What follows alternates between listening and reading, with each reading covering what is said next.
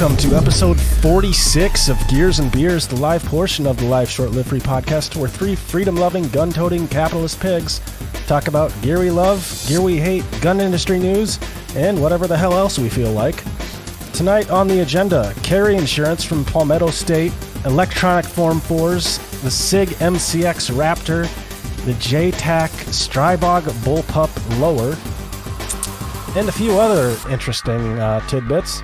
Our panel tonight is made up of Mr. Andrew Johnson, as always, Sam, the owner of ShyWorks, and I'm your host, Box. This show is sponsored by ShyWorks, Iowa's preferred Cerakote applicator, and Ballistic Imagery. Sam, what cool-ass things have been doing at ShyWorks? Oh, well, just the usual, making boring guns look badass. Recently... today, what was I doing? I was working on a Republic of Texas AR, but that's all we do. The customers tell us how they want their gun to look, you know, any idea they have, and we take it and make it a reality. Anywhere from the one of the more recent ones I did that I just gave to Ballistic Imagery, actually for some photos, was a Carnage one. If you're familiar with the movie Venom, there's a character in there named Carnage, and we took a CZ and made that. To look like it was from that movie. So also we do Glock backplates, mag bases, lasered magazines, patches, shirts, all sorts of goodies on shyworks.com. You can use coupon code LSLF10, and that'll get you 10% off everything in your cart on shyworks.com. So go check that out. We are also brought to you by Ballistic Imagery, photography, videography, and wall art for those of us that love freedom. Take your business to the next level by giving it the look it deserves. They can provide you with product photos for your website, images for an advertisement, content for your social media, or even film a commercial. Or if you're just looking to hang something on your walls, check out ballisticimagery.com and use code GearsandBeers for 10% off your order. Ballistic Imagery, bulletproof quality. See for yourself on Facebook and ballisticimagery.com. Okay, the intro's done, folks. I see... in the chat there, Miles says, the hold music is going to put me to sleep. Where's the hype? Not 30 seconds before, Miles, we were talking during that, and Johnson was like, boy, that music is going to put a guy to sleep. I guess I need to change the hold music. I'm sorry. I didn't want to like... Yeah, you need something really get them hyped up and really happy to see us rather than falling asleep when we start talking. Well, finally. Did you see the new introduction? I changed that. I did. That looks badass. That's hyped up right there. That is some hype. I'll agree with you there. That was pretty good. Good job, Box. Thanks. I can't do everything. That's pretty much what I did today. Sam, what's that in your koozie there? That is just the old, it's not the old, but it's just the Bushlight hunting edition. Boring. Hunting edition can. Somebody bought it for me, actually. So this is how we pay for things amongst our friends in Iowa. You're like, how much you want for it? You're just like, give me a case of Bush Light. Sounds good, man. It's better. You can get a lot of shit accomplished with a case of Bush Light around this area. Mm-hmm. The market's going to crash. Really be surprised. Bush Light is going to be the new currency in the Midwest. Yeah. There you go. Cryptocurrency. Especially with the apocalypse. So start stocking up. Yeah, you still got Bush Light, man. Hell yeah, you could freaking get all sorts of shit for that. Yeah, wow. Prepping and just hoarding Bush Lights. There you go. I don't think they have much of a shelf life though. So, oh shoot, you're gonna have to refrigerated. They do. You're gonna have to drink a lot of them. Well, how long does beer last for? When it's, I mean, say you put it in your basement at 60 degrees. I'd say it lasts pretty long time, wouldn't you? I mean, a couple years. I mean, it's not going to be very good, but in the apocalypse, a Bush Light is. I mean, give it a couple years. I'd definitely still drink it if it was. Hell yeah, what was available. Yeah, I'm right. Who cares if it's a little bit skunked? It'd still be delicious. I'm not gonna lie. I think I was at my mom's house. And I grabbed a beer out of the basement fridge, and I was like, it was a Bud Light, and I looked at it, and I was like, man, they haven't made these cans in like 3 years. because, you know, mom doesn't frequently stock the beer in the fridge, you know. Sure. Yeah. I was over there doing something for her and I ran down there, grabbed a beer out of the basement fridge. And I was like, I know this is at least 3 years old. I drank it anyway. It was fine. I mean, it was a little, you could tell it was a little skunky, but it wasn't like, oh my God, that's gone bad. No. Right. Yeah. Yeah. True beer drinkers. It ain't going to matter. Yeah. I was going to. What are you drinking, Box? I'm not drinking anything tonight. I was going to go to the grocery store and get some stuff and make myself some hot toddies, but I didn't have time. I got caught up with some stuff. And have you been sick for the last month? I just got sick again after like Saturday. This is second time in 3 weeks, and I'm pretty upset about it. Just start taking your vitamins, dude. You need to buy, maybe instead of going to buy shit to make hot toddies, maybe, you know, a gallon of orange juice, perhaps. I have literally drank a gallon of orange juice. I drank a half gallon on Monday. That's what he brought to the podcast on Sunday. It was orange juice. Yep. And that's a wise choice. Hot toddies are known for curing colds, Johnson, as well. Oh, yeah. Oh, trust me. I've used it before and it was great. My grandmother, anytime, it was like, if you were over the age of 12, you were having a hot toddy for dinner if you were feeling like shit, because we're knocking that out right now. Usually I only get sick, I mean, your normal amount of times a year, just a cold 2 or 3 times a year, you know, but I don't know what the hell the first thing was that got me. Well, it must not have been a cold, but this is just cold and it's pretty annoying. Miles said you got the Omicron. Yeah. Omicron. Probably. Chat is pretty quiet besides. Yes, it is. Miles, is there Miles anybody blowing here? It up in there.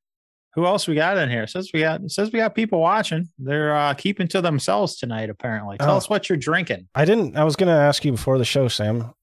Should we give something away? Do you got anything to give away?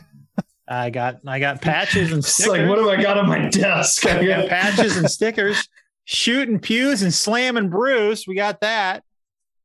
We can do a aluminum patch tonight. Tell you what. You guys want an aluminum patch?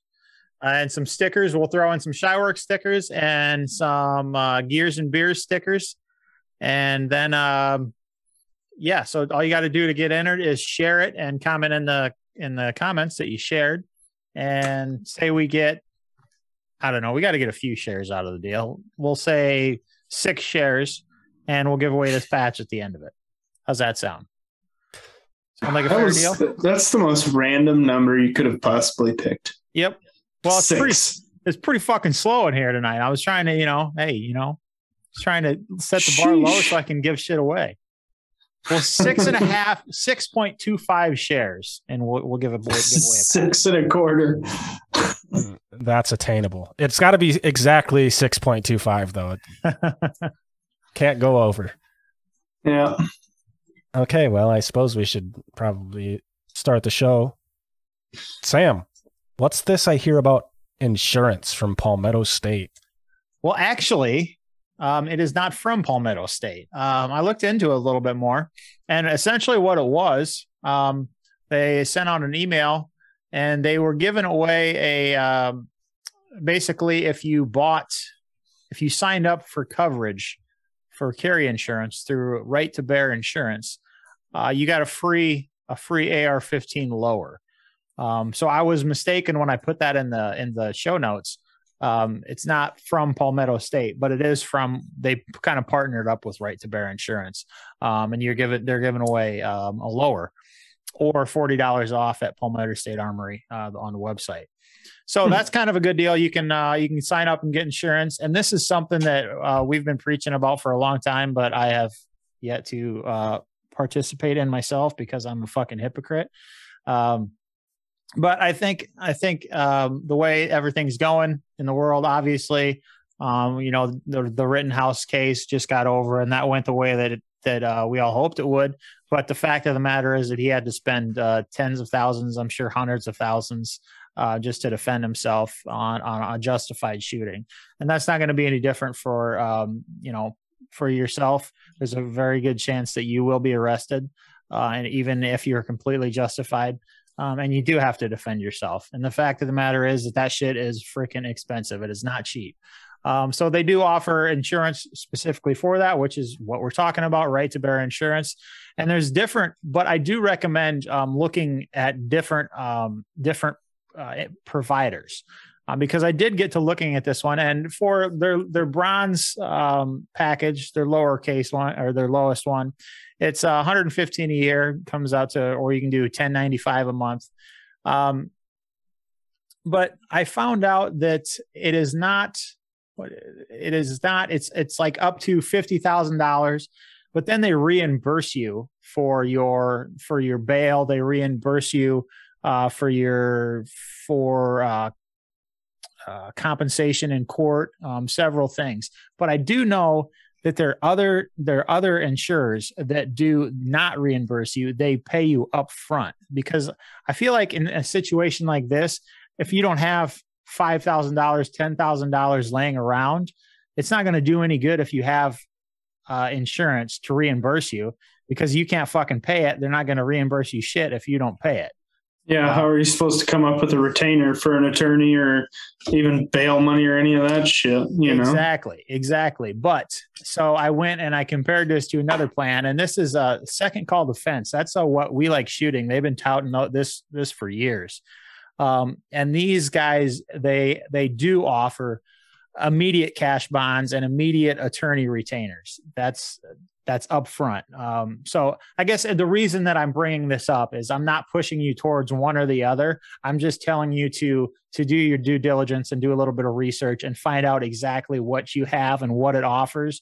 So in the unfortunate instant it comes around when you actually have to use this, that you know exactly what you're getting, and you're not going to be blindsided, and your ass isn't going to be sitting in court or sitting in jail because you don't have the bond, the bail bond to get out. So that's my spiel on that. And I think this year I'm probably going to take the plunge into getting my own.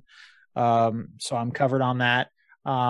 Basic is $10 a month. I mean, take the plunge. Well, you're going to take the plunge for that $120 a year. Well, that's the basic level. I would probably go up to there's another $15 package, or on the Right to Bear, the next one's $20, all the way up to $50. Second Call Defense goes up to $35 a month. So either way, like I said, I'm not pushing you towards one way or the other. I'm just telling you that it's a very good idea to have something like this if you are a person that does carry on the daily. So yeah, that's my spiel on that. And it's really all I got to say about it. Well, that's not near as exciting as I thought it was going to be. No, well, once I started looking into it, I was like, well, wait a second. This is not actually from Palmetto. They're just pushing people to get it, which is in and of itself a very good thing. I think people need to be made more aware of this. And it's good that a company such as Palmetto is, pushing this out, because they got a huge, huge following. And I'd be willing to bet a large portion of their fan base doesn't even know carry insurance is a thing. Absolutely. Right. I think a lot of Palmetto's fan base is very uninformed, newer type guys, just looking to get into this shit. So either way, it's a good thing that they're pushing stuff like this. So yeah, absolutely. It's funny. You talk about Palmetto State and like being newer guys and stuff, because it's true, because a lot of their, I think, I don't know if it's true for all of us, but I know like when I first was getting into guns and stuff, it was all about the budget build, right? It's like, how can I build a nice AR as cheaply as possible? And Palmetto State seemed like a really good, that's budget minded, good value basically. Yep. And as you get more and more into guns and build more and more ARs or change them, you just get farther and farther from that and just say, okay, I need, I was good with an O light. I got an O light at first. Well, then I got a Streamlight. Now I want a Surefire. I started out with a Palmetto State, just barreled upper. Yep. Okay, well now I want a Criterion barrel, and I want you know, KAC carbon handguard or something, you know. It's like, it's kind of a good starting point. And I noticed I was looking on YouTube the other night, and if you look up like any, you know, 14.5-inch AR build, 10.5-inch AR build, every 2 out of 3 videos has PSA in the title somewhere. Like right. Everybody on YouTube is building Palmetto State stuff. It's kind of funny, but they're like they're the gateway drug, man. Well, that's kind of their whole thing. Which, you know, it's kind of why I bring this up, is because their whole thing is to get as many guns into the hands of U.S. civilians as possible. Yep. Right. So to make the AR-15 the most common gun in the U.S. that, you know, and that's kind of the same deal with like their dagger, just to make another cheap Glock clone, to get as many of them out there as they can, to have that many more armed Americans basically. And, you know, promoting this carry insurance is just another good way of making sure that, you know, people are fully prepared, not only with firearms, but with legal protection as well. Yeah. Yeah. They're damn good at what they do. I got to give them that. I wonder where they rank as far as number of guns that they move every year as compared to, you know, some of the other big guys in the US. I should find out. Yeah. I would like to see how many, you know, like how many lowers even they, I bet they're more than what you would think. A lot of, because like you said, dude, you freaking go into the Facebook gun groups and the YouTubes and all this shit, more times than not, you're seeing Palmetto State shit, you know? Yeah. Andrew says Palmetto fan base is pores. Well, fuck, I don't care. As long as there's people getting into it, I don't give a shit what they're buying. I'm a poor. Yeah, hell yeah. I'm poor as shit. I still tend to, you know, like I said, I started on Palmetto stuff just because it was what I could afford. And I mean, obviously, I'm definitely far beyond that at this point, but that's where I started. Who Ruby says VOA FYI. What the hell is what's she talking about? VOA FYI. No idea. I'm assuming some kind of insurance. Ruby, if you're still listening, you're on the YouTubes over there. If you're still listening, clarify what exactly you're talking about. Is there any cases where an individual needed to use this insurance? Were they actually helpful? Absolutely.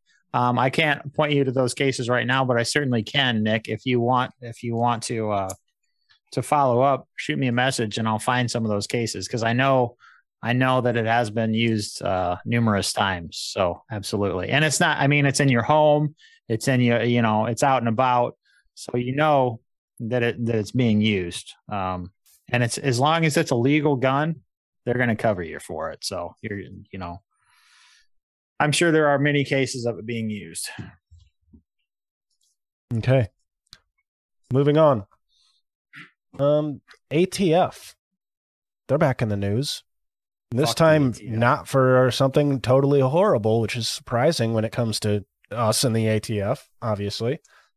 They're actually trying to speed things up. I don't know. What do you mean? I don't know. I feel like this whole thing is to just get more people on their basically registry by getting them to sign up for NFA items. Oh, well, it's going to be faster and easier. Everybody sign up. Nobody knows what you're talking about, Johnson. Let's explain first. Yes. Anyways, say you wanted an NFA item, such as like a machine gun or an SBR or a short barrel shotgun or suppressor or an AOW. Right now you have to fill out a form for sending your fingerprints and shit like that. The current wait time for something like that is 7 to 9 months.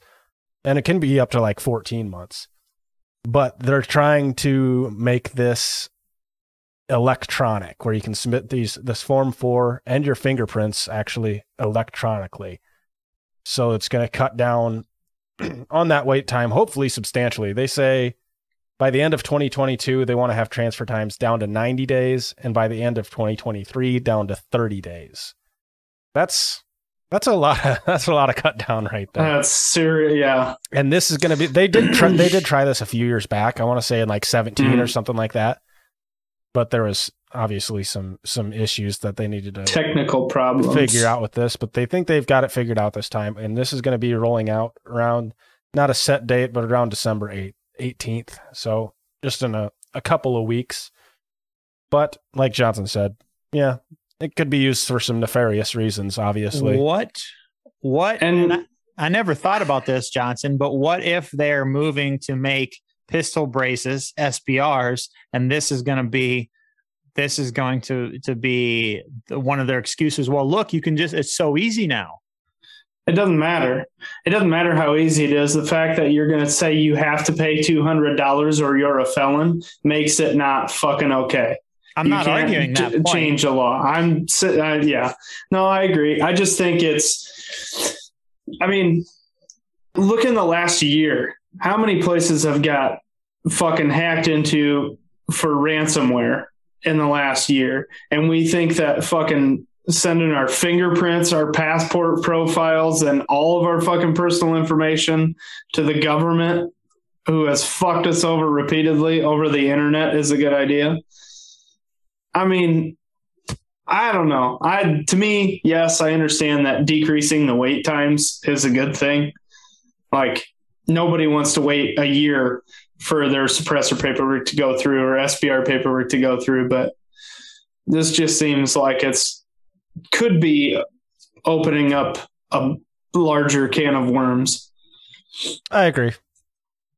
I, for one, will say, fuck the ATF. Absolutely. Mm-hmm. Do what you want. I don't fucking care. Yeah. Right. Well, I mean, I don't have to deal with any of this shit anyways. I'm an FFL. I have an SOT. They already have all my information and even know what my dog looks like. I probably have drone photos. I already pay them a bunch of money every year. Yeah, you're goddamn right.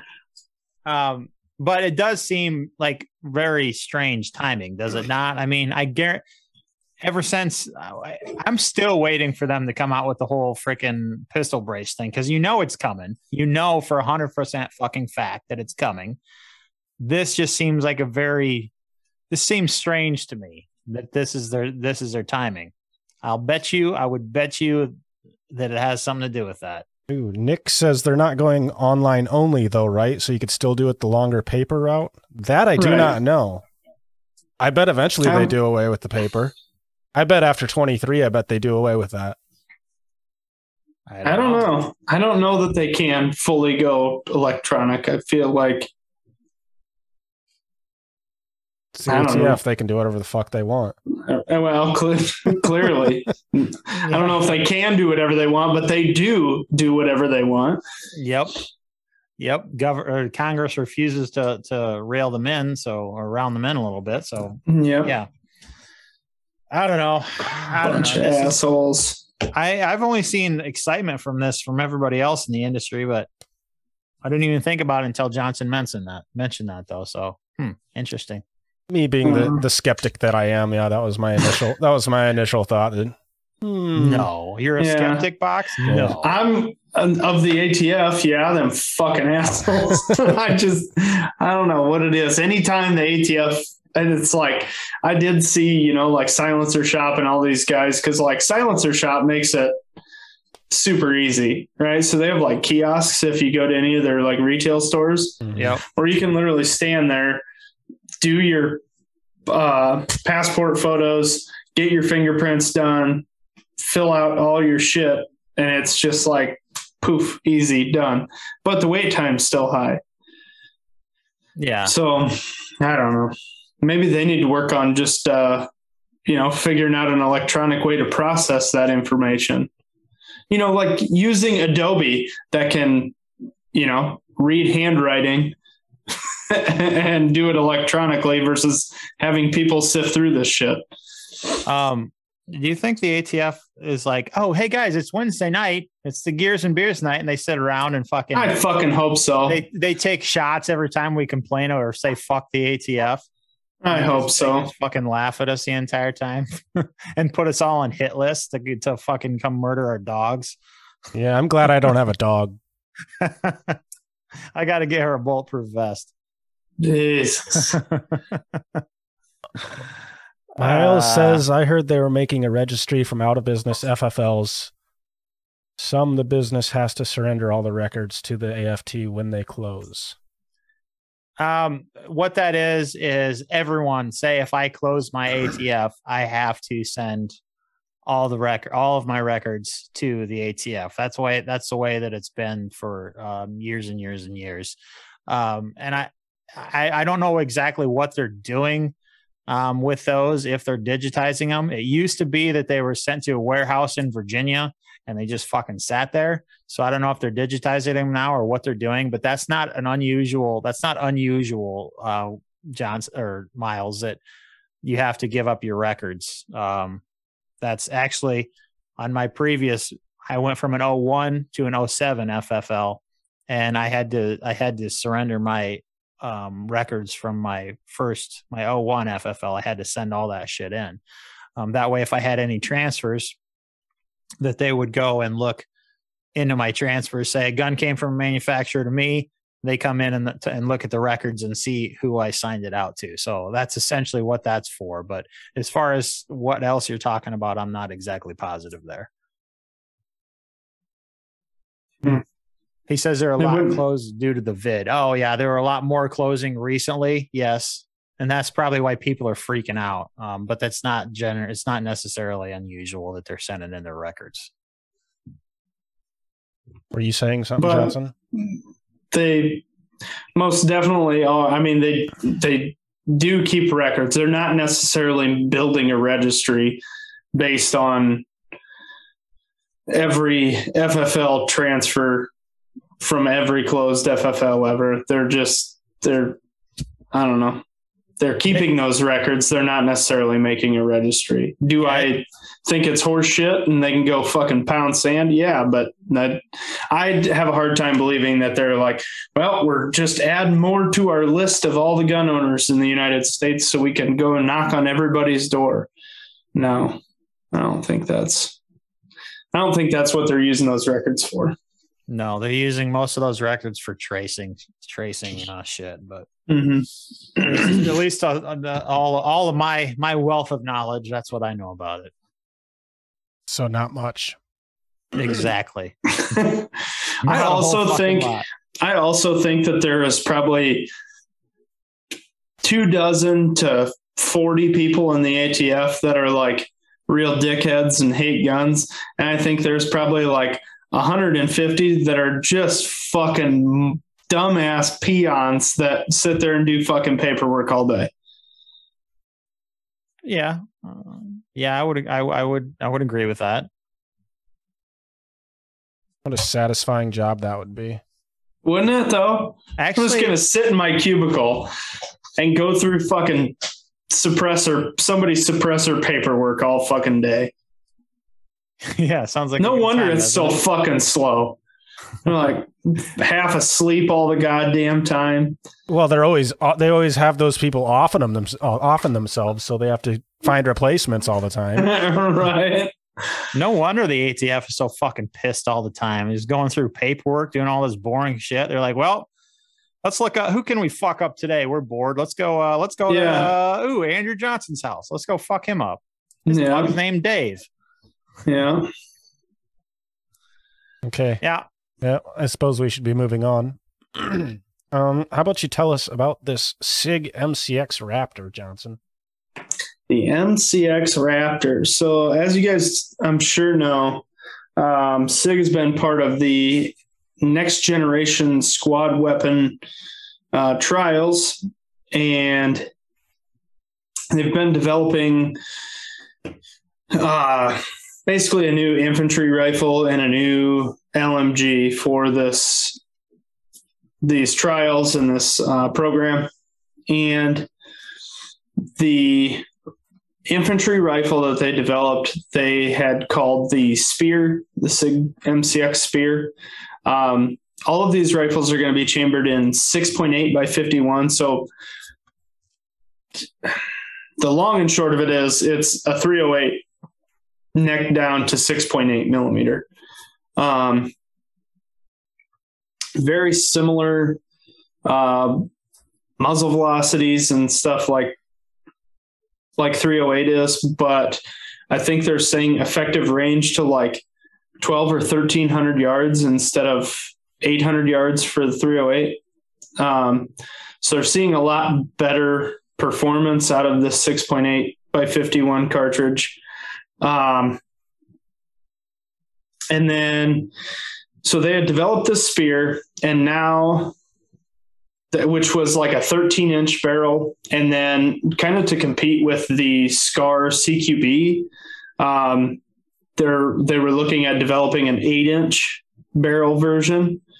And this new Raptor is going to be the civilian version, since all of these like super short 12.5-inch AR-10 pistols and all this should have been really popular lately. This 8-inch MCX in basically the AR-10 platform is kind of what they're rolling out to the civilian market. And they're talking about, I don't know, the thing from TFB, the firearm blog, they had recorded a while back, and he said 12 to 18 months, maybe around Christmas time, 2021. I think it's going to be either first quarter to the middle of next year before we really start seeing them. But it's an 8-inch barrel chambered in. You can either do 308, 6.5 Creedmoor, or the new 6.8 by 51. They have the quick change barrel system that the MCX Spear, that the NGSW rifles will have. He said roughly 3 to 5 minutes, you should be able to change barrel. You could change barrel length, you could change chamberings, all that stuff. Since they all use a common magazine, it's going to be just a barrel change, and they all have the same parent case. So the bolt all stays the same and everything. And basically you could swap stuff out real easy. Like 7-pound rifle for the 8-inch configuration.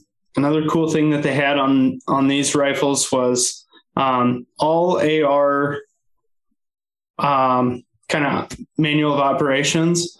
But they also included a side charging handle, a non-reciprocating side charging handle. So it has ambi controls. Everything is AR style controls. Everything's ambi, bolt catch, bolt, mag release, safeties, all that stuff is all ambi. And then they include a standard rear charging handle, just like on an AR, plus the non-reciprocating side charging handle. So it's truly as ambidextrous as you could make this, as you could make a rifle, basically. The only thing they don't do is change the ejection side, right? So a lefty would eject out away from their face, but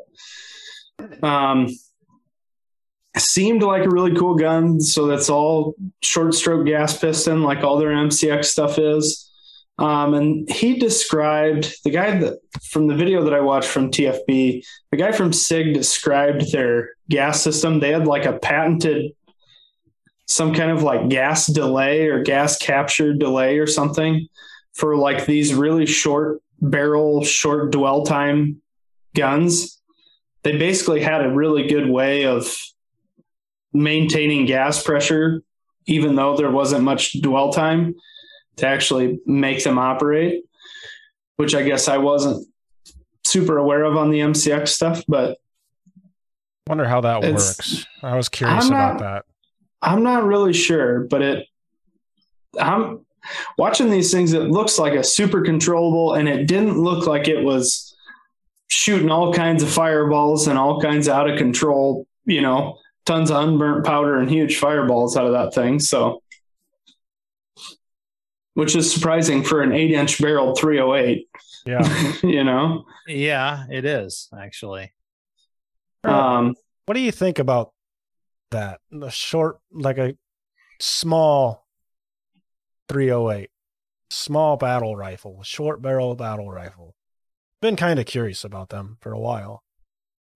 I've wanted to build a 12.5-inch AR-10 for a while. I think it'd be just badass, but As far as practicality, I don't know. You'd probably get better ballistics than like it's still a 16-inch 5.56 gun. Is this new 6.8 round? Is that like, is that do good in shorter barrels? I mean, like, I know like the 300 blackout, that's what really excels. Is that like something that the 6.8 was designed for? No, it was designed around like a 13-inch, 16-inch barrel.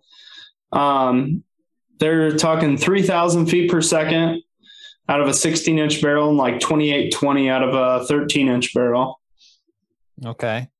So I have an 8-inch barrel, you're probably 2,300 to 2,400 feet per second. Okay. And what did you say the 6.8, it was based off what? It's just a neck down 308, basically. Okay. The NATO 7.62 by 51 is just NATO 308. Okay. Like, and it's just that neck down. Okay. So there's other 6.8 calibers, like 6.8 Grendel and 6.8 SP. 6.5 Grendel, but 6.8 SPC is the other common one. But that's an AR-15 platform, correct? Yes. Okay. Yeah. As far as like, shorter, to me, like a 308, 6.5, those are for longer range engagements and shit like that. Mm-hmm. So when you put them in a short barreled gun, it's kind of almost like a double. I don't know. It just doesn't make a whole lot of sense to me.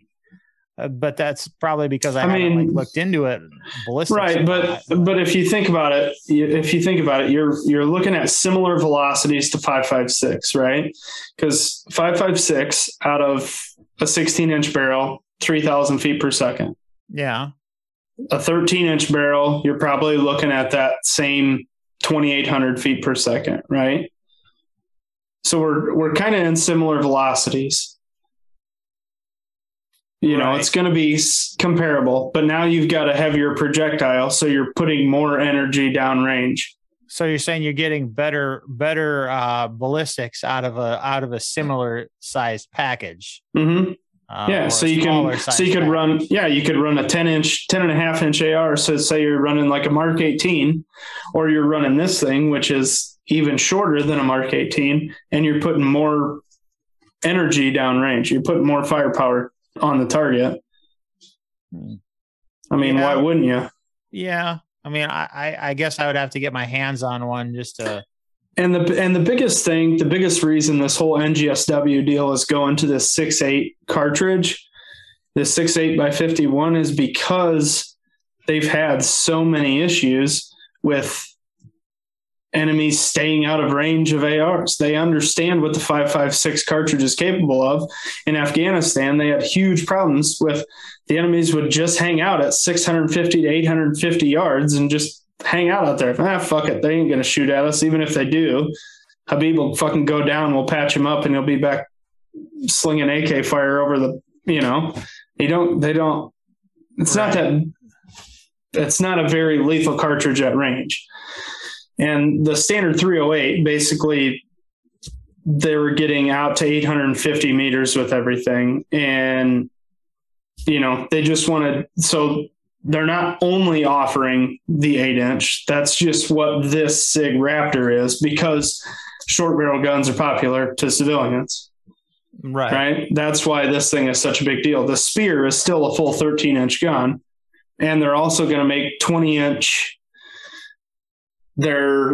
So they've got like the SIG MCX Spear for this whole NGSW deal. They had like three options. Three variants. They had the 6.5 Creedmoor in a 20-inch barrel.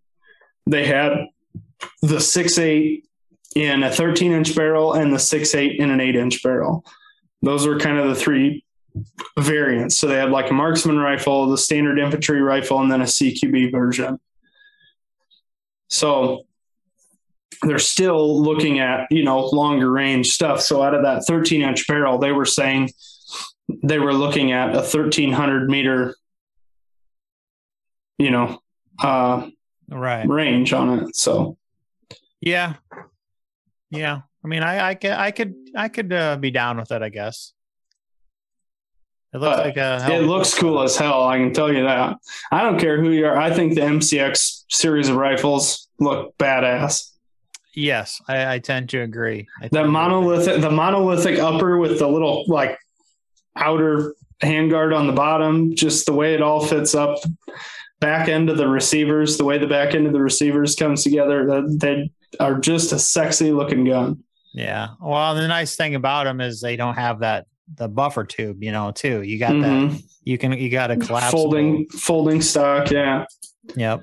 Which you'd be interested to know. I have. I'm getting one of those Brownells BRN 180s.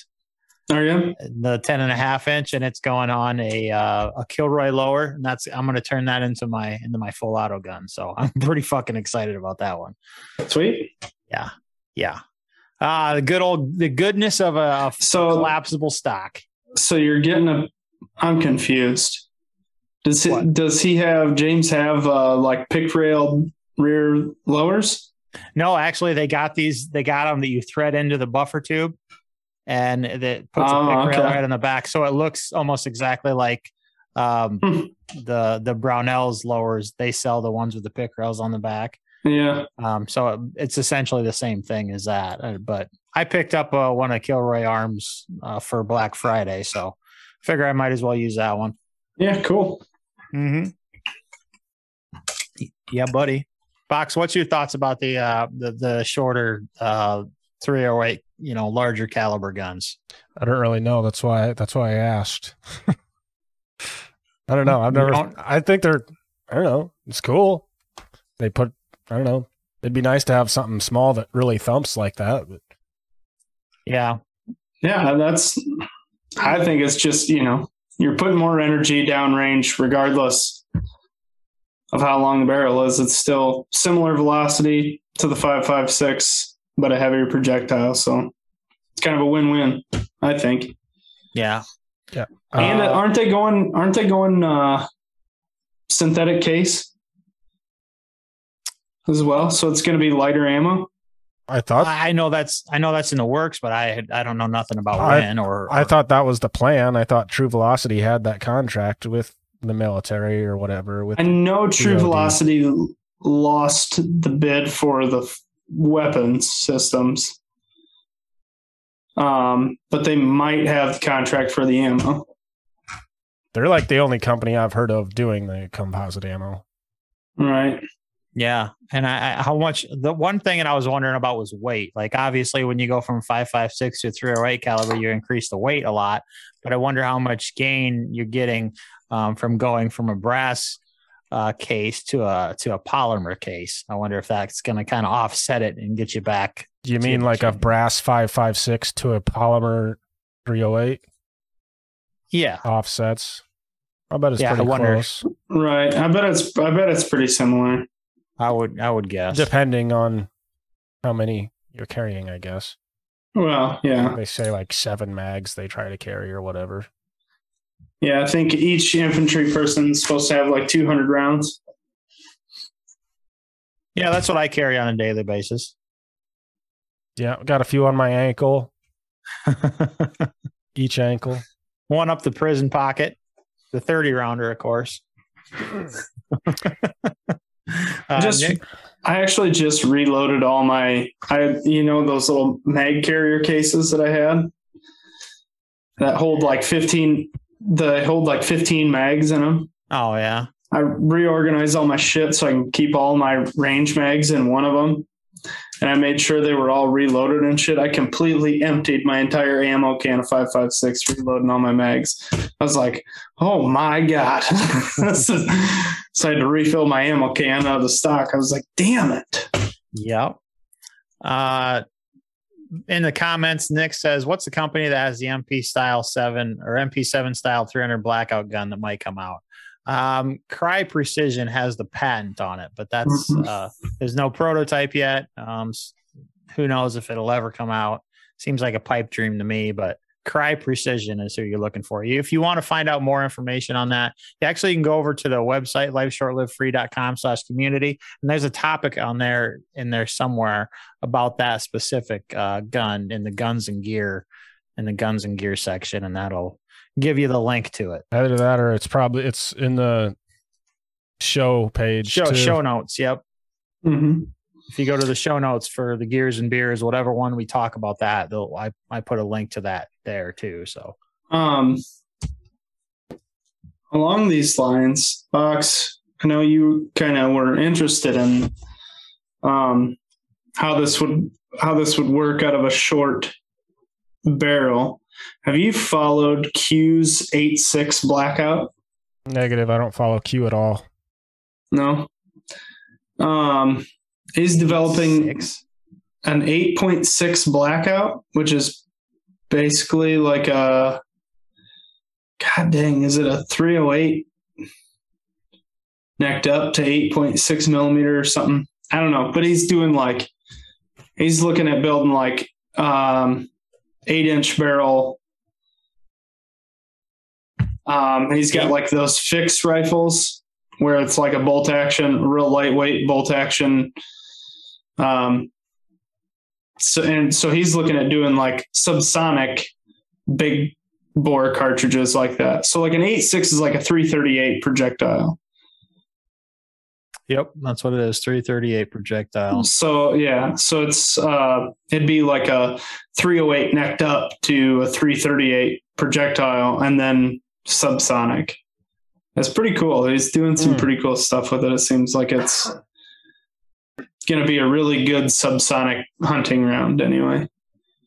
And that's out of a that's designed around a very short barrel as well. Huh. Looks like a hell of a cartridge.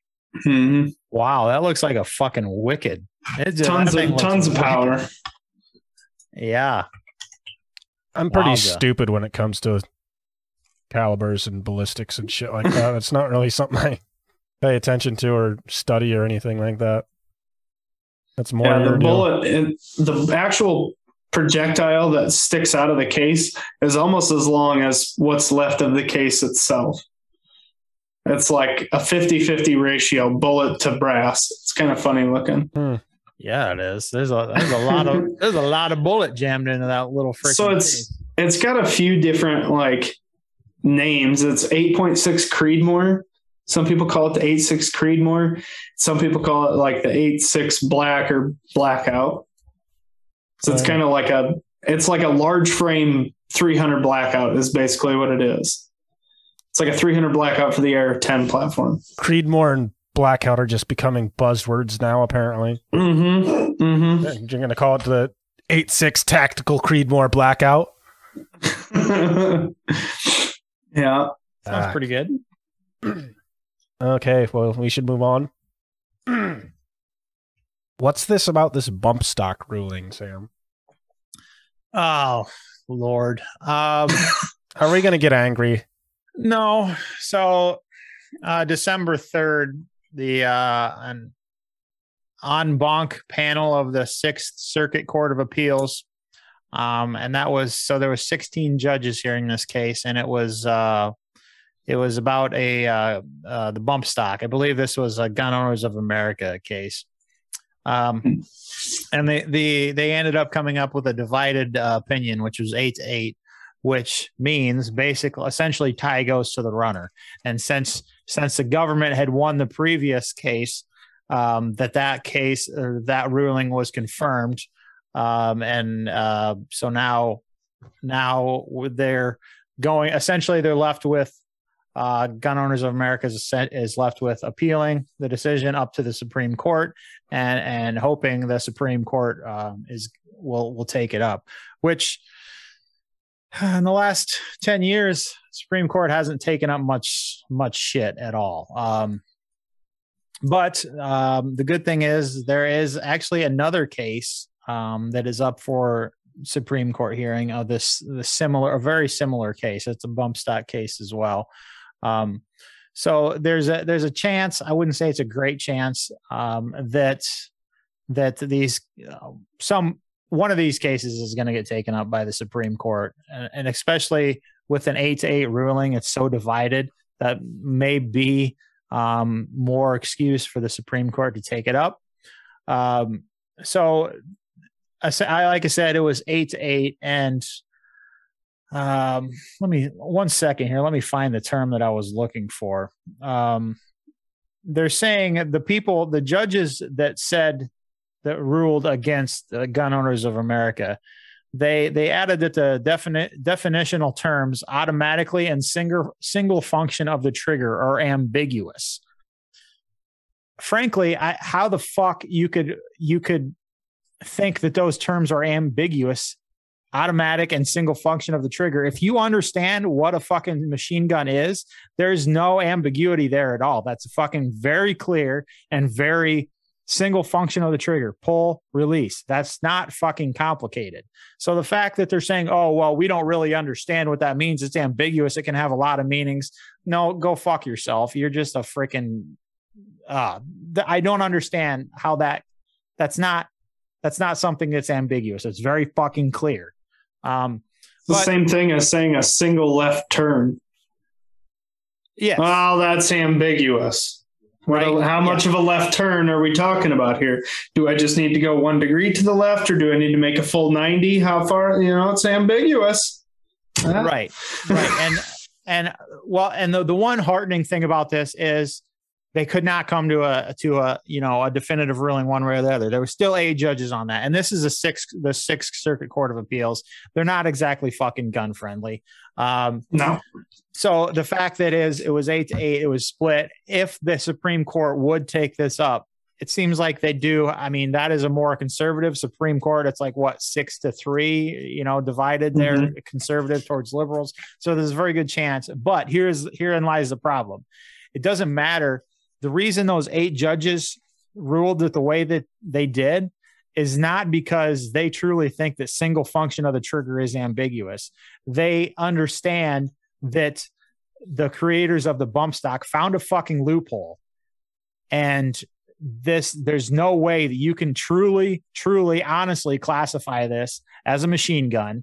And so they're fucking kicking the ball down, or kicking the can down the line, because they know goddamn well that's not an ambiguous term, and they know the fucking direct meaning of it. And if they ruled in favor of it, then they know, oh, we fucking win. And that's the problem when you have fucking judges that are more concerned about pushing a goddamn agenda than they are about upholding the Constitution. And that's, or just not even pushing an agenda, just picking a side as well.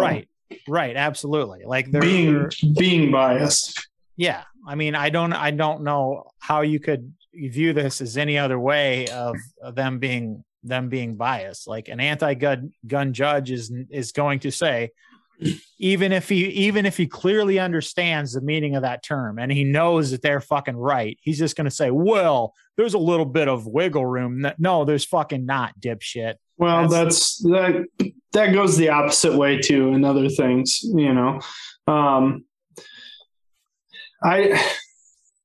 You're never going to find an unbiased judge. I don't care if it's the Supreme Court or the fucking Plymouth County Courthouse.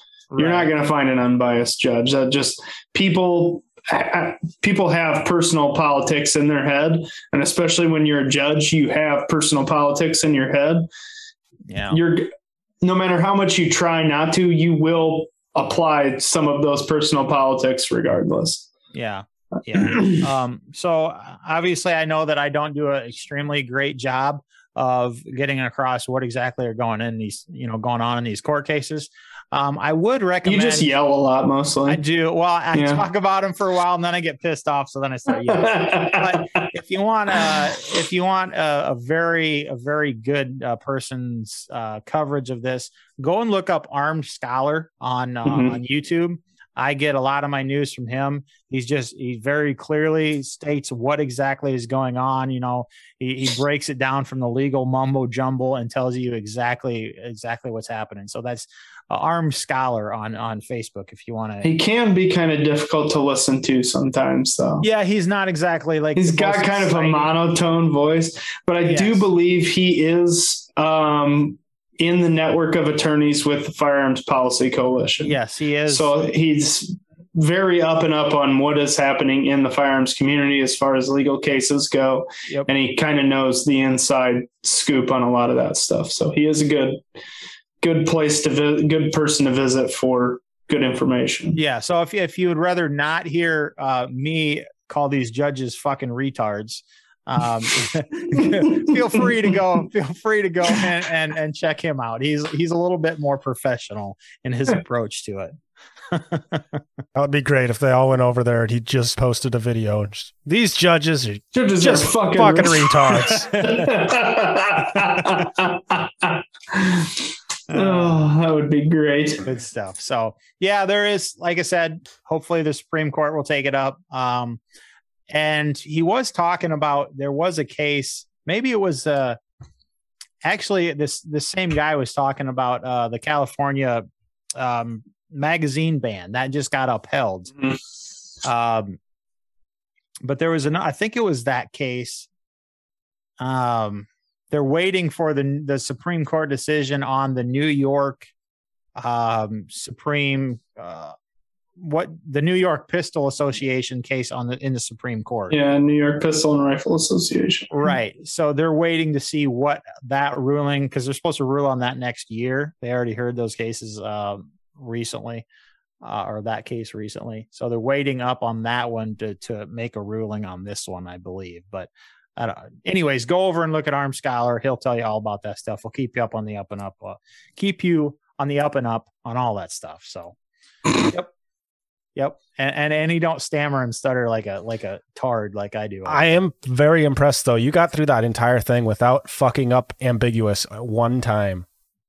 Right? I just got the. I mean, that is a pretty big. That's a pretty big word for saying. Is that what you spent all day doing? I got a beer and a half in me, and I'm right in the zone where it helps me talk. And then if I hit, once I get two or three in me, then I'm back to normal fucking nonsense.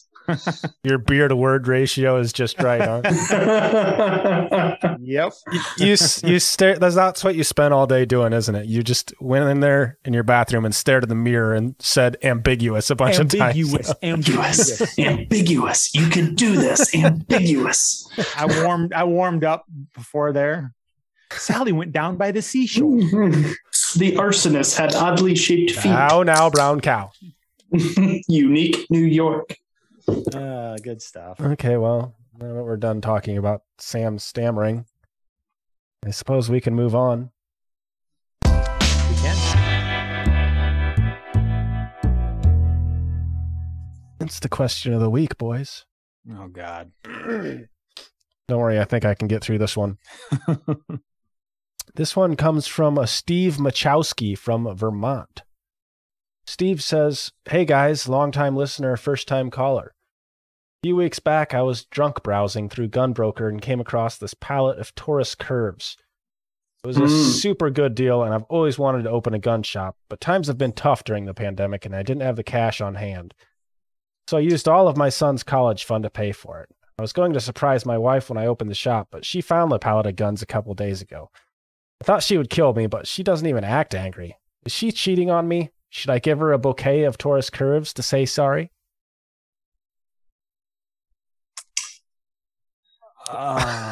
Johnson, you want to take this one?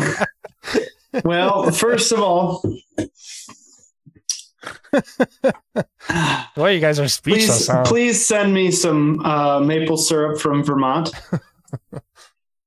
Second of all, her not acting mad is probably a good sign that she has, you may want to check the bank statement for this, but she's probably got a retainer paid to an attorney for divorce court.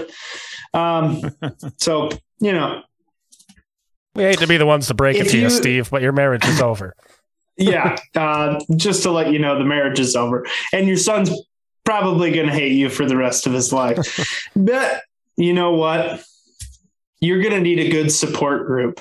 And what you can do to find that support group, head on over to Life Short Live Free, go to the community tab, get in there. Don't try and peddle the Taurus curves in there. You're not going to be well received doing that. But I mean, there's going to be a lot of guys that are going to be able to, you know, help you through this hard time.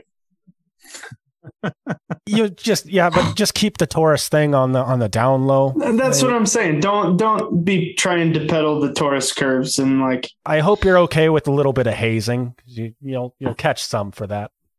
Yeah. Even if you just say Taurus somewhere on the forum, you'll probably catch some hazing. Just definitely leave the curve part out. Well, I mean, if it's like a raging judge or like a raging bull magnum or something, you know, like, okay, but leave the curve part out. Well, there is the gear swap over there. So you can go, if you really want, you can go and you know, post them for sale over there, but, or you could just like give them away, or maybe you could post them for sale. Well, you could post them that you will pay people to take them off your hands. There you go. I do believe if you have any money left after the divorce. I do believe there is a brand spanking new 43 listed in the gear swap right now. Yeah. Yeah. Maybe a couple other things too. Never even fired a Glock 43. Weird. I wonder where that came from. Yeah, I don't know. Some guy named Monty. I don't know who it is. After I read this question, I had to Google this Taurus curve because I wasn't sure if it. I thought for sure it had been discontinued. I did find one for sale though, from a gun shop in like Missouri somewhere. I think. You know how much they wanted for it? Like $330, I think. Oof. That's probably about what they went for. New, wasn't it? Got me. Wasn't real big on the Taurus curve when they. Those things didn't even have sights on them. They just had like. I think they had the groove. Like, yeah. They into the slide there. Anybody notice the new thread in the forum just popped up right now? No. In search of. Taurus curve. Have we got a deal for you? Screw you, Miles. See, well, what was his name? Steve Machowski in Vermont. Steve Machowski. Now head on over to LifeShortLiveFree.com and somebody is looking for one of those Taurus curves. There's your first sale. You are welcome, sir. You're well on your way to starting your gun shop. Oh, man. Boy.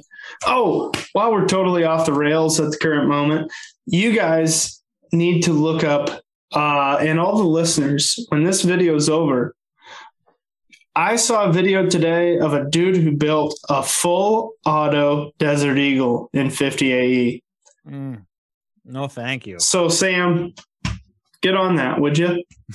Oh, yeah. First off, I'm going to buy a $2,000 gun. You know, actually, when you shoot those, they're not as bad as you are expecting them to be. Until you do it full auto. I can't imagine that would be this thing looked so rowdy. He's got like a foregrip on it, like an aluminum vertical grip on it. Yeah. And I mean to tell you, he was relying heavily on that foregrip. There was a comment like, boy, you put a lot of faith in that foregrip. He's like, there's a reason it's a aluminum one, not some polymer one. Oh, wow. Man. Yeah. Boy. Aggressive though. I mean. Aggressive. Yep. Like even a 50, like a, what is that? The 50 Beowulf? Yeah. 50 Beowulf. Those are fucking aggressive too. Oh, yeah. They are. Well, yeah. I got a 458 SOCOM right here. Remember we shot that, like it was about 3 or 4 times. You're like, nope, no, I'm good. Yeah. Okay. I'm good. Thanks. Yeah. That was enough of that. The thing is horrible. Okay. Well, I suppose we can move on to our next subject now that we've fixed or broke the news to poor Steven. Sorry, guy. Okay. This next one is this thing from this company called JTAC Industries, I think is their name. JTAC is all I have written down. But it's called the JTAC L1 Strybog Bullpup Pistol Lower Receiver.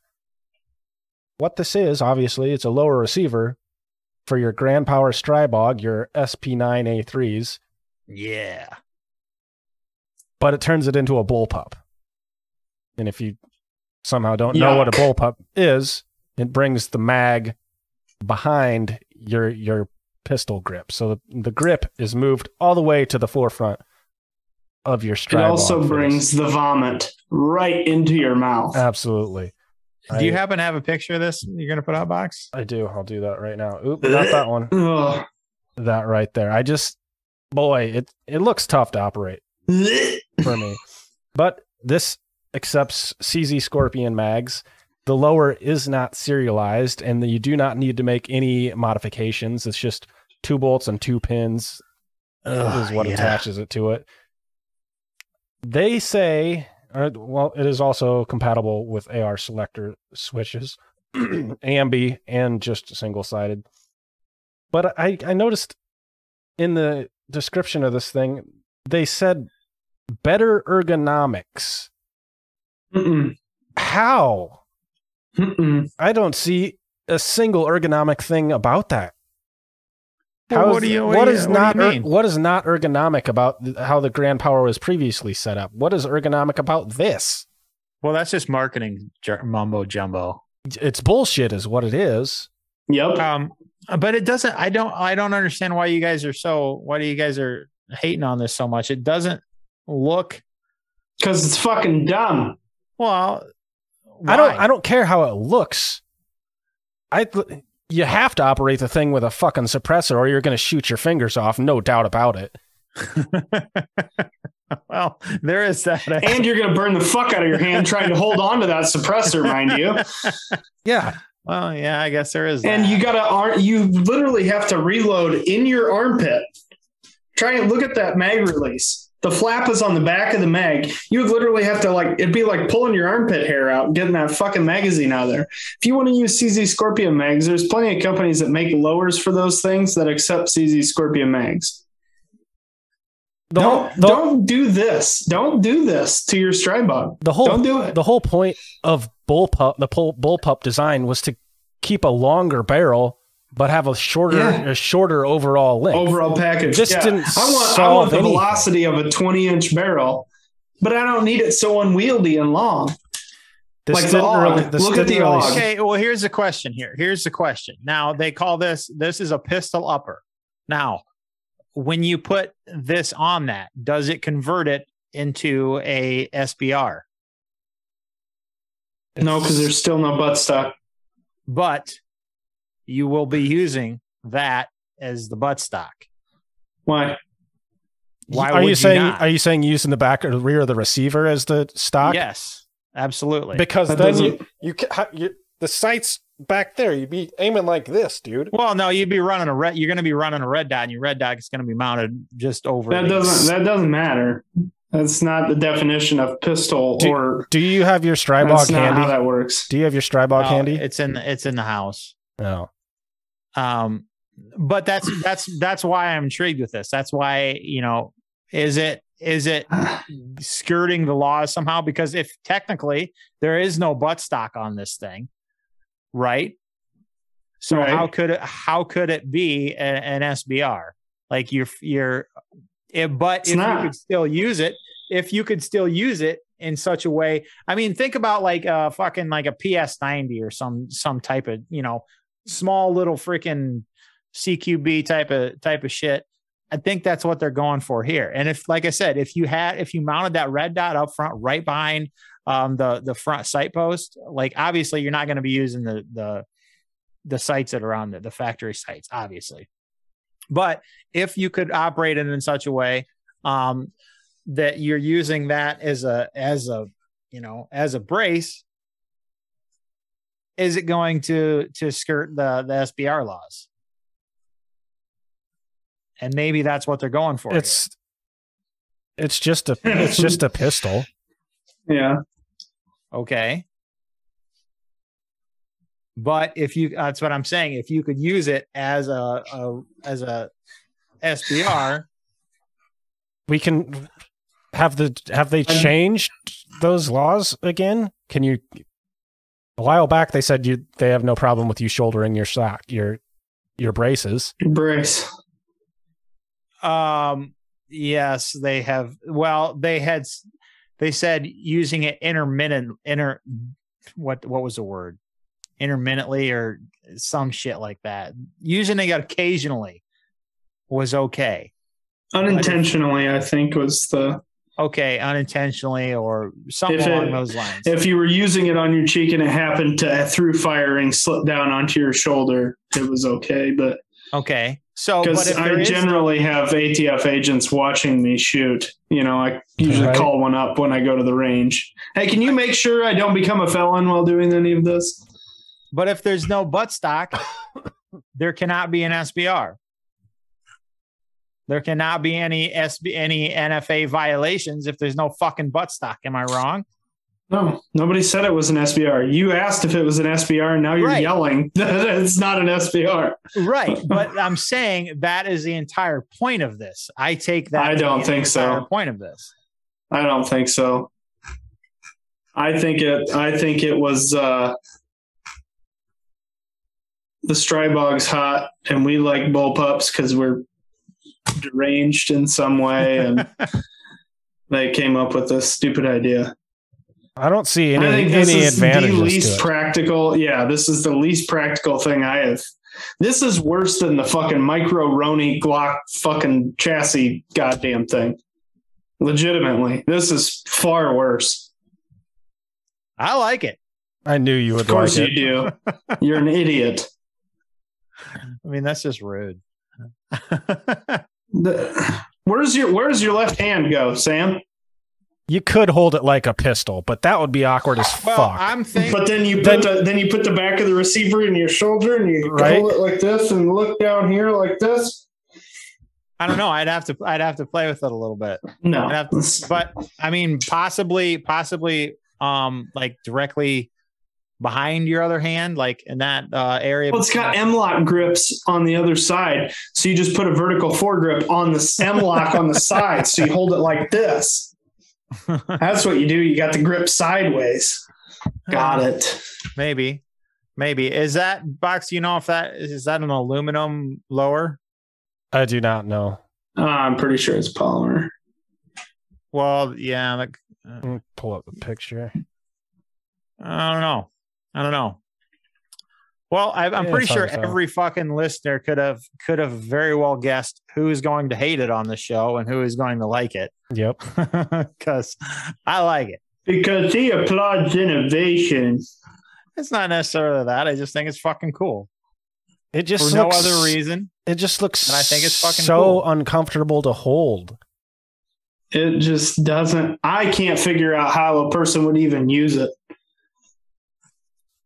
Well, you hold it in the pistol grip and you know wherever else fits good on your hand, and then you pull the trigger, and it goes boom, and you aim it on things that you want to kill. That's pretty much it. I don't know. I'd have to see some at the very least a video of somebody shooting it, just to see, you know, how it all works and all that shit. But I hope they don't even sell enough to. Oh, they will. I bet they get a YouTube review out there. There's a pretty good following for Strybog shit, so I'd be interested to see how many they do end up selling. I didn't verify this. I did see in the comments though, on one of the articles I was reading about this, that they saw on the JTAC, I think their YouTube page or their website or something like this, that they saw them shooting this with the sling. Apparently, that's how it's designed to be. There's a little hoop on the back to attach your sling to, but they were holding it one hand on the pistol grip, obviously, and then their support hand they had on the top of the rail at the rear, and it was pushed out, you know, putting tension on the sling. So they're that just to keep it from that fuck. Just seems so fucking goofy to me. Speaking of which, I just got a P50 in the shop today, and that's one way they got. Speaking of stupid shit that doesn't seem like it should work, right? Well, no, they got this one doesn't have a brace on it or anything. It's just got the QD mount in the back, and they send a sling with it. So that's essentially what they're saying. You know, push it out and get your support, your point of contact from the sling. Essentially, Miles says that bullpup is ergonomic for the lizard people. It's a litmus test to see if you an eyeball licker. Therefore, Sam, full-on eyeball liquor. He's more the window liquor type. Yeah. Yeah. The snozberries taste like snozberries. Nick Buss says he'd still take one. And we got that Dana Cox in the comments. I think those are bots. FYI, is it just a bot? I am assuming so. Me. Huh. Yeah, I don't know. We'll see. Like I said, I'd have to see a video of someone shooting this. Wow, that's fucking morbid, guy. Well, I don't know how. I need to see somebody get shot with this to figure out how it works. I finished my second beer, guys. I lost my SWAT. I don't buy any firearm until I see it kill someone. Fucking dark, man. Is that Miles? He says something about Brandon Herrera. Fuck your bullpups. Or he must be over on the website. I think it says I'm from the school of Brandon Herrera. Fuck your bullpups. Yes. Is he not a fan of bullpups? No. Hates him. Well, he pretty much only just likes AKs, doesn't he? He likes Russian things. Yeah. He's really expanding his collection into just all kinds of historic firearms. But yeah, he's big into the Russian stuff. But I actually definitely hates bullpups. I did a bullpup. It was essentially it was an AK receiver. It was an AK 12 gauge is what it was. But it was exactly like a fucking AK receiver, you know, barreled and all, you know, gas tube and all that stuff. Mm-hmm. But then they just snap plastic around it, and there was a fucking the trigger had linkage between back here and the actual trigger, and they just used it turned it into a bullpup, essentially just a fucking normal AK receiver, and they made it into a bullpup with the plastic they snapped around it. Goofiest thing I ever saw. You throw it away? No, I painted a Firebird theme on it and gave it to somebody for a lot of money. Should have thrown it away. Yeah. He was paying me. I didn't really give a shit. But it was, you know what? It was innovative. Yeah. Back to the JTAC, just a couple more things. They don't have pricing for this figured out quite yet. I think they do want to have that figured out yet this month by the end of the year. And they hope to have it available by the end of the first quarter of 2022, I think they said. But that's all I have to say about that. And it's stupid. Yep. Sam's gonna buy one. I know it. I don't know if I got a bunch of extra money kicking around, and I see one on sale. Maybe I don't know, just to do a review on it. They do. So didn't they come out with their own curved mags for these deals? Because the straight mags are giving problems. Yeah, there was, I didn't have any issues with them. A lot of people they were running okay with, but there was still some people having issues with a straight mag. So, the fix for the longest time, the fix for that was you had to buy a different lower, and there was like a Lingle lower, they were offering, that you could use Scorpion mags for it. There was also a few other lowers out there for it. But just within the last 6 months, something like that, the company Grand Power came out with curved mags now. So I got a couple of them. So I've heard they're not great either. I don't know. I haven't, to be real honest with you, I don't think I've even shot them. I haven't got enough to shoot yet, but. How many rounds have you put through your Strybog so far? 4. Maybe 100, not a whole lot. It's just a fun gun. But most of the reports I was seeing. So you're telling me that you haven't had any problems with your straight mags after? Well, I'm saying I haven't shot it very much. I can't really speak to it too much. Yeah. But in most of the Strybog groups that I am in, it's probably, I see a lot more good news from these from the curved mags than I do bad, but they're not perfect yet. They're definitely not perfect. They should have just went with a fucking, you know, tried and true mag system already, like a fucking Scorpion mag or some shit like that. But the reason they didn't is because this was a Ukrainian company or some shit, Slovakian, shit from over there. Grand Power is Slovakia. Yeah, so they developed it for the military over there initially, and that was kind of their own whole deal. And then they decided to bring it into the U.S., which is so why they didn't do like a Scorpion mag or anything like that. But so does that mean when you fire this, you technically should be doing the Slav squat every time you fire it? I'm not really familiar with what exactly the Slav squat is, Johnson, to be real honest. Google it. It sounds nasty. It sounds like Google it. It sounds like some filthy ass shit you're doing in a freaking seedy ass rundown hotel. No. Pretty typical AK operator firing position. Oh god, so. Is that squatting way down low and shooting up over your head? Yeah, that's the old Slav squat. They don't have to shoot over your head. That's typically done, but. It's the nice low squat, butt on the heels, feet flat on the ground, butt on the heels. Mm. The old Slav squat. Sounds effective. Good Lord. Yep. Okay. Yep. Moving on to the final segment of the show.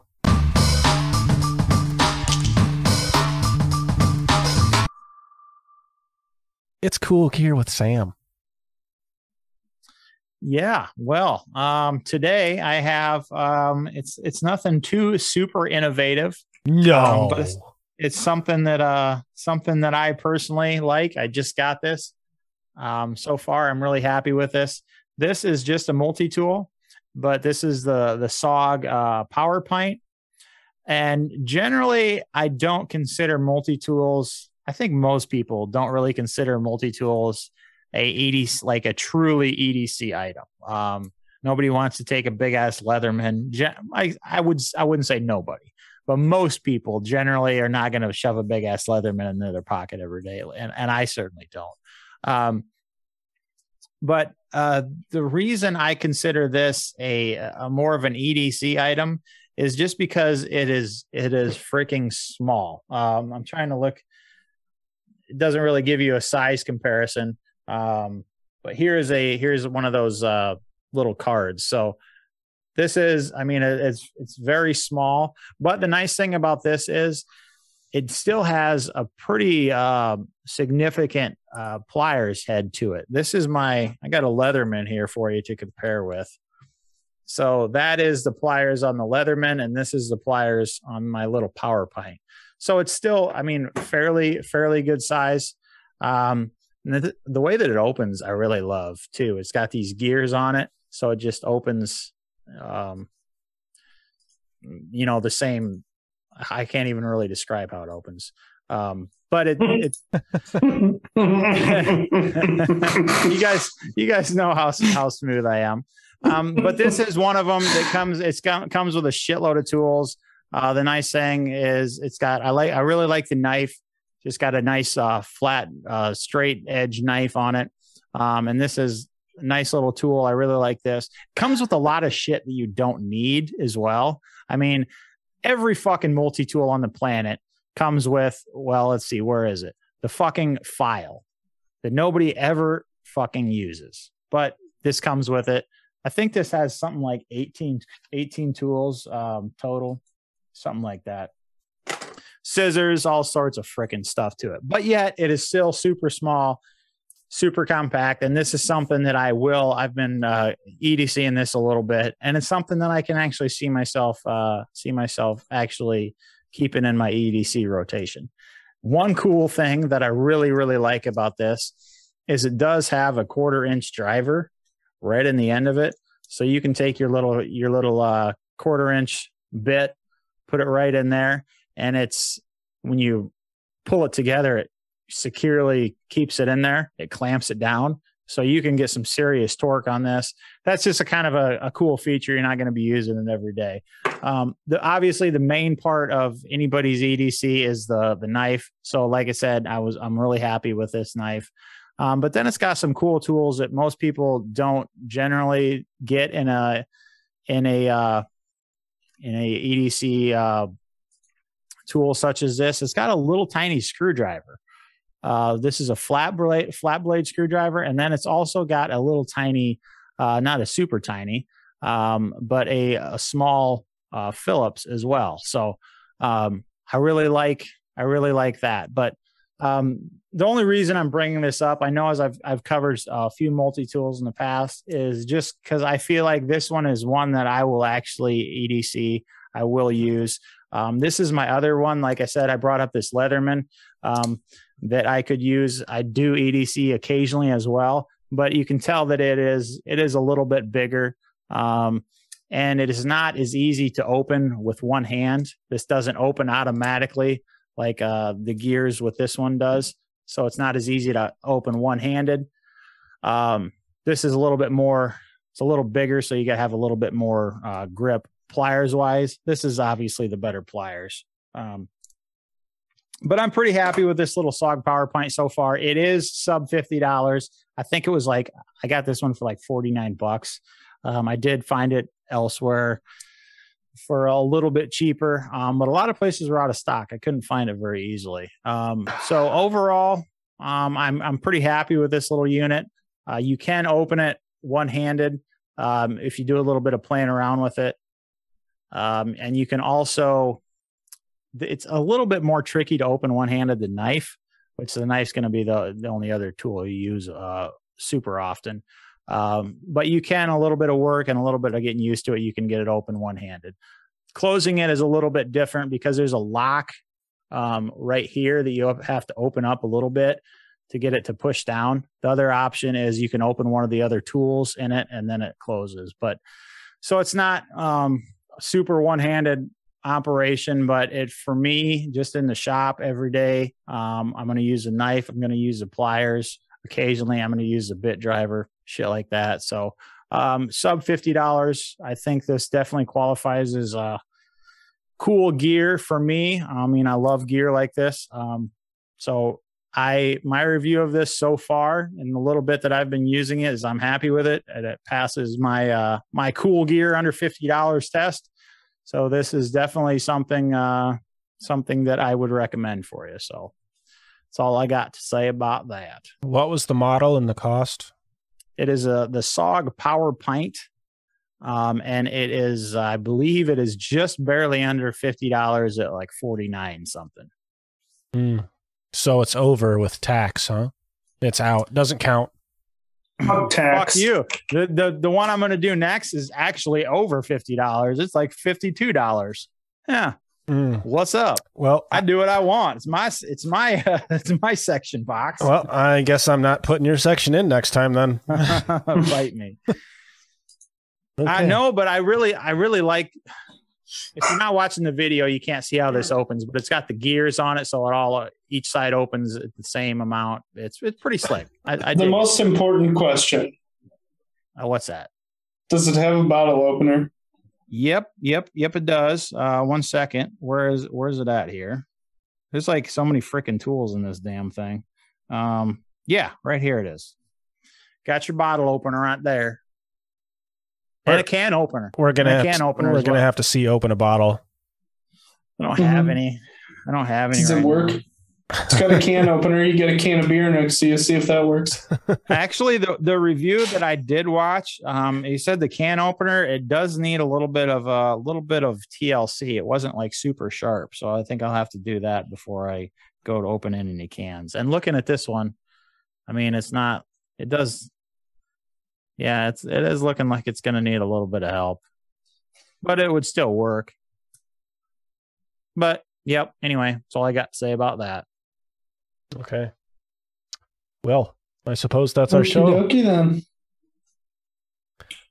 then. Should probably quit before apparently my voice is leaving me. Yeah, so, you don't sound the best, Box. No, I haven't talked today. I didn't know I sounded like this. So that's the show. Thanks for stopping by, everyone. Be sure to listen to our entire catalog of podcasts on most major podcast providers and also on our website, lifeshortlivefree.com. If you enjoy what we do and want to help support the show, check out our Subscribestar page for exclusive content and other benefits. If you want to get more involved with the community, join our forum over on lifeshortlivefree.com/community.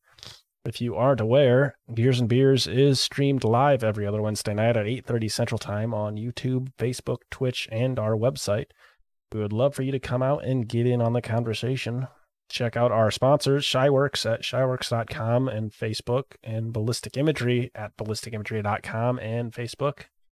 And that's the show, folks. We're going to get out of here. That's the night. Thanks for stopping by. That's all I have to say about that. Become ungovernable. Sam, You're supposed to. Miles says, look up Slob Squad at your own risk on Urban Dictionary. Well, Google images will do you wonders. All right, guys. Thanks for sticking around. It's been a fun one. We'll see you again in 2 weeks. And until we see you then, remember, life short, live free. God bless. God bless the United States of America. And defund the ATF. And repeal the NFA.